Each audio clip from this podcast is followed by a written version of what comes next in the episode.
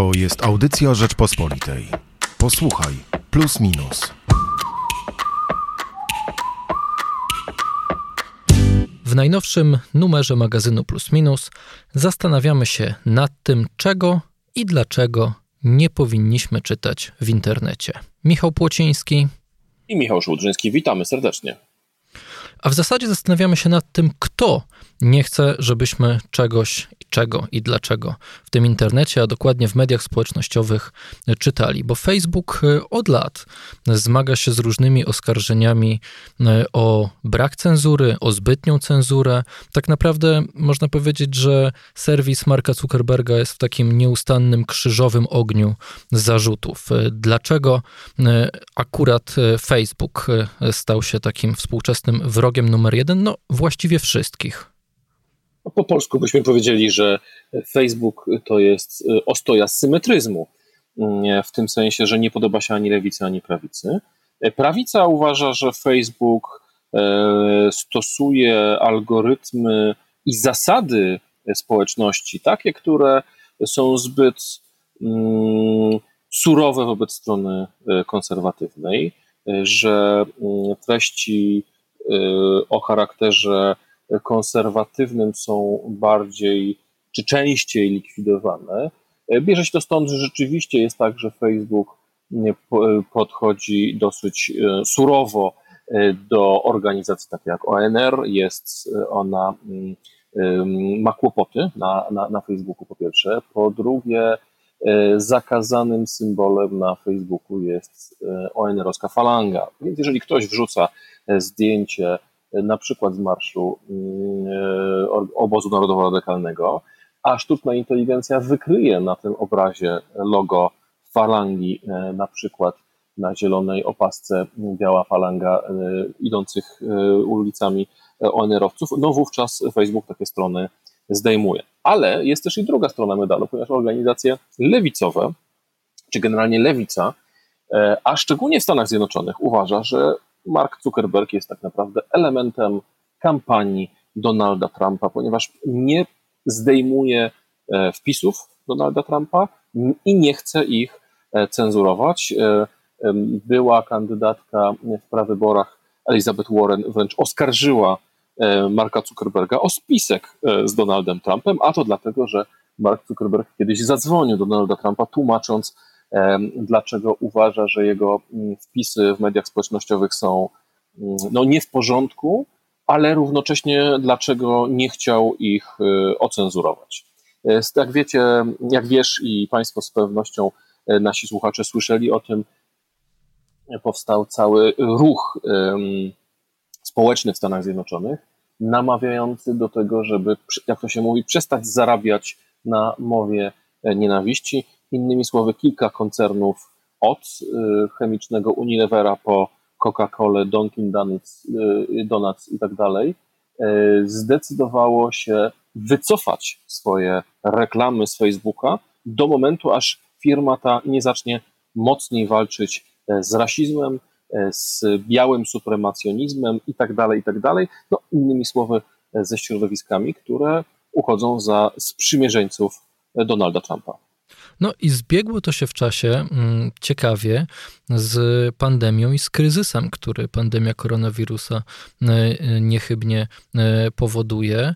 E, firmy mogły mm, połączyć jakby reklamowo to swoje zobowiązanie, że nie chcą finansować serwisu, który promuje mowę nienawiści z koniecznymi i tak obniżkami wydatków na kampanie e, e, reklamowe. Czy to nie pokazuje wyłącznie e, tego, że, że, że tutaj chodzi o zysk i po stronie no Facebooka, i po stronie reklamodawców?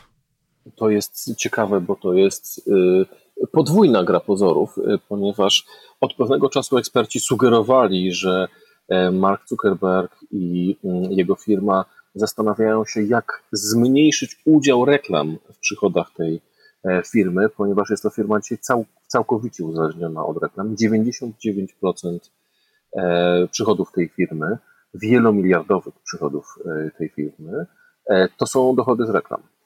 W związku z tym to jakby w strukturze przychodowej też, te, też, też Facebooka mm, jest tak kluczowa pozycja, że no, całkowicie uzależnia od rynku reklamowego mm, ten, tę platformę internetową. W związku z tym tak, Facebook też może wykorzystać tę sytuację do tego, żeby iść w rozmaitym kierunku. Przypomnę, że kilka dni temu Jack Dorsey, założyciel Twittera, e, zastanawiał się nad tym, czy by nie zmienić modelu utrzymywania Twittera z reklam na model subskrypcyjny. E, innymi słowy, żeby e, tweety mogli wrzucać wyłącznie ci, którzy płacą Twitterowi abonament i wówczas by się ten serwis uniezależnił, znacznie mniejszy oczywiście, no bo Twitter ma kilkaset milionów użytkowników, Facebook zarejestrowanych prawie 3 miliardy takich realnych, regularnych użytkowników niecałe 2,5, 2,3 miliarda. W związku z tym Twitter jest znacznie mniejszy, ale taką decyzję e, rozważa, żeby się właśnie od reklam e, uniezależnić. Więc oczywiście jest tutaj troszeczkę e, hipokryzji, natomiast dla mnie kluczową rzeczą jest problem, przed którym stoimy. To jest problem, którym kiedyś wpisałem w plusie minusie, który teraz w tym numerze bardzo dobrze opisuje Artur Bartkiewicz. To znaczy tak naprawdę błędnego koła. Z jednej strony Facebook jest firmą jak każda inna i chce działać jak firma prawa handlowego. Wiemy, że w Stanach Zjednoczonych e, firmy, platformy społecznościowe zwolnione są z obowiązków takich jak pozostałe media, e, to znaczy nie ponoszą odpowiedzialności za treści, które wrzucają e, użytkownicy. Jeżeli ktoś kogoś obrazi na Facebooku. Można pozwać tego, kto obraził, ale nie można na gruncie amerykańskiego prawa obrazić samego Facebooka. E, dlaczego? No, dlatego, że Amerykanie są niezwykle przyzwyczajeni do wolności słowa i chcą, żeby te platformy stały się przestrzenią wolności słowa. No ale w związku z tym są osoby, którą, które wykorzystują e, Facebooka do tego, żeby e, i inne media społecznościowe, żeby rozsiewać nieprawdziwe informacje, żeby mm, rozsiewać propagandę i tak dalej. W związku z tym pojawiają się naciski czy sugestie, że być może Facebook powinien walczyć z tymi fake newsami, że powinien walczyć na przykład z wypowiedziami Donalda Trumpa i wiele organizacji e, wylicza, ile to z jego wpisów e, są, jest wpisami nieprawdziwymi. E, no i to bardzo pięknie wygląda, e, tylko że jest z tym poważny problem. No bo jeżeli największa platforma społecznościowa świata e, zacznie cenzurować wpisy polityków, to przyzna sobie gigantyczną władzę, tak? dlatego że to kilkadziesiąt, jeżeli dobrze pamiętam, 30 tysięcy mm, moderatorów na Facebooku, którzy badają, czy nie ma tam treści zachęcających do terroryzmu, do przemocy, czy nikt nie handluje bronią ani zakazanymi substancjami za pomocą Facebooka. Te 30 tysięcy ludzi zmieni się w kastę supercenzorów, którzy tak naprawdę będą moderować debatę na całym świecie. A zatem e, media społecznościowe bez żadnej kontroli, no jest to droga otwarta dla wszystkich, którzy chcą manipulacji. Media społecznościowe, które będą moderowały debatę, to też jest fatalne rozwiązanie. No i tu dochodzimy do e, problemu, o którym mm, coraz częściej badacze e, internetu i mediów społecznościowych zwracają uwagę, że no problemem nie jest to, jak rozwiązać problemy mediów społecznościowych, tylko same media społecznościowe stały się problemem, którego nie potrafimy rozwiązać.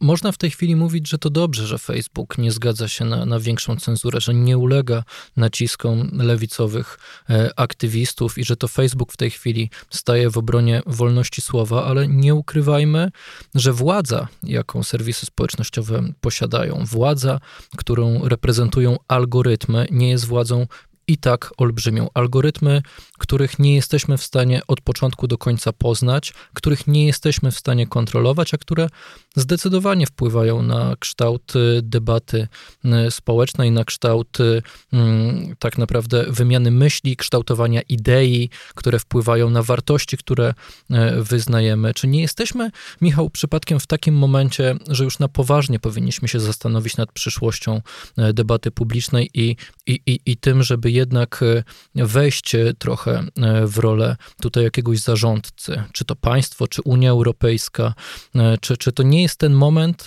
kiedy trzeba zastanowić się nad tym, dokąd my tak właściwie zmierzamy i kto będzie miał decydujący wpływ na przyszłość naszej debaty publicznej? No oczywiście, że trzeba się nad tym zastanawiać. E, tylko to nie jest, mam wrażenie, dziedzina, w której istnieją e, jakieś proste, jakieś proste e, rozwiązania. No to ja podam na przykład jedno, że czy Unia Europejska nie powinna e, pomyśleć i stworzyć e, jakichś niedziałających na komercyjnych zasadach mediów społecznościowych, które by miały stanowić jakąś konkurencję e, dla Facebooka? Często ten pomysł pojawia się wśród różnych także lewicowych aktywistów, którzy martwią się o, o to, że Facebook ma zbyt duży wpływ i że chęć zysku tutaj może przyćmiewać jakieś moralne argumenty u, u, u, u właśnie e, władz Facebooka. Zgoda, zgoda, tylko że e, z, zawsze, często nawet pamiętasz na naszych, podczas naszych dyskusji redakcyjnych, e, gdy rozmawiamy o rozmaitych tematach, pada argument w naszych dyskusjach, no, że przecież tych 2,5 miliarda ludzi, którzy są na Facebooku, nikt nie zmusza do tego, żeby być na Facebooku. Oni są tam ze swojej dobrej woli. I to nie jest tak, że Facebook kogokolwiek przymusza. Oczywiście on ma dzisiaj pozycję monopolisty. E, ma pozycję monopolisty i teraz toczy się bardzo ciekawa e, w tej chwili postępowanie w amerykańskiej komisji handlu przeciwko tym największym firmom zwanym GAFA o pozycję monopolistyczną. Dlatego, że dotychczas zarzuty o monopol, działalność monopolistyczną dotyczyły zawyżania cen. Jak wiemy doskonale, dla użytkownika Facebook jest darmowy. E, dla użytkownika Google'a, wyszukiwarki YouTube'a, czegoś takiego, wyszukiwarka jest darmowa. Mm, a zatem e, przez wiele lat amerykańskie władze mówiły, no nie ma tutaj podstaw, żeby cokolwiek tutaj działać w jakimkolwiek kierunku, ponieważ na pewno nie dochodzi tutaj do e, naruszenia interesów klientów, ponieważ oni nie płacą w tym sensie nie są w pełnym słowa tego znaczeniu klientami. Niemniej ostatnio taka, takie postępowanie ruszyło ze względu na to, że właśnie ta monopolistyczna e, pozycja sprawia, że no, rynek aż tak się szybko nie rozwija, jak, jak powinien e, i dochodzi do właśnie nadużyć związa związanych z tą monopolistyczną e, pozycją. I teraz tak, no jest to pewien problem. Zwróćmy uwagę, na całym świecie się kraje czy rządy zastanawiają, co dalej zrobić z Facebookiem, a przecież one nie mają na to żadnych żadnego wpływu. No jest to firma prywatna działająca w, w, w Kalifornii e, i należy do, do, do, do kilku osób, głównym udziałowcem jest Mark, Mark Zuckerberg. Mm, I to on decyduje, nawet nie rząd amerykański. Tak? I, I to, to oczywiście pojawiają się najrozmaitsze pytania dotyczące no, suwerenności naszej e, debaty. Ja tutaj chciałem zwrócić uwagę na jedną rzecz. Niedawno Jarosław Kaczyński udzielił wywiadu mm, w Radiu Maryja, gdy właśnie pytany, dlaczego młodzi ludzie e, nie zagłosowali na Andrzeja Dudę w tych wyborach, dwie trzecie było przeciwko Andrzejowi Dudzie. A w 2015 roku Andrzej Duda wygrał we wszystkich grupach wiekowych, również wśród młodych. Mówię o tym, że młodzi ludzie po prostu e, oglądają media i a media są antyrządowe i wymieniał. Telewizje są antyrządowe, prasa jest antyrządowa i powiedział, nawet internet jest antyrządowy, no i uznał, że trzeba e, zrepolonizować te wszystkie media. No, nie wiem, czy da się zrepolonizować Facebooka, E, ale e, mówię to tak pół żartem, pół serio, bo problem jest bardzo ważny. Tak? Znaczy, z jednej strony Facebook niezwykle dobrze rozpoznaje naszą naturę i dlatego ludzie go tak lubią. E, przypomnijmy, nikt tych ludzi nie zmusza, żeby tam chodzili. Z drugiej strony, przez to, że ma pozycję monopolisty, jeżeli nie macie na Facebooku, nie macie w ogóle. Wszystkie urzędy, instytucje, media zatrudniają specjalistów, którzy tworzą ich strony facebookowe po to, żeby Facebook stawał się jeszcze większy i jeszcze potężniejszy i żeby miał jeszcze większą e, siłę oddziaływania, a zatem to jego użytkownicy budują jego siłę i to jego użytkownicy budują, budują ten, e, ten monopol. No, niewątpliwie Facebook stał się takim oknem, e, albo może drzwiami do internetu. Już można mówić chyba synonimicznie, e, jako synonimy używać tych słów Facebook i internet. Niektórzy wchodzą, logują się tylko na Facebooka. E, już nie chcę mówić, czy ludzie młodsi, czy ludzie starsi, bo to, bo to różnie bywa.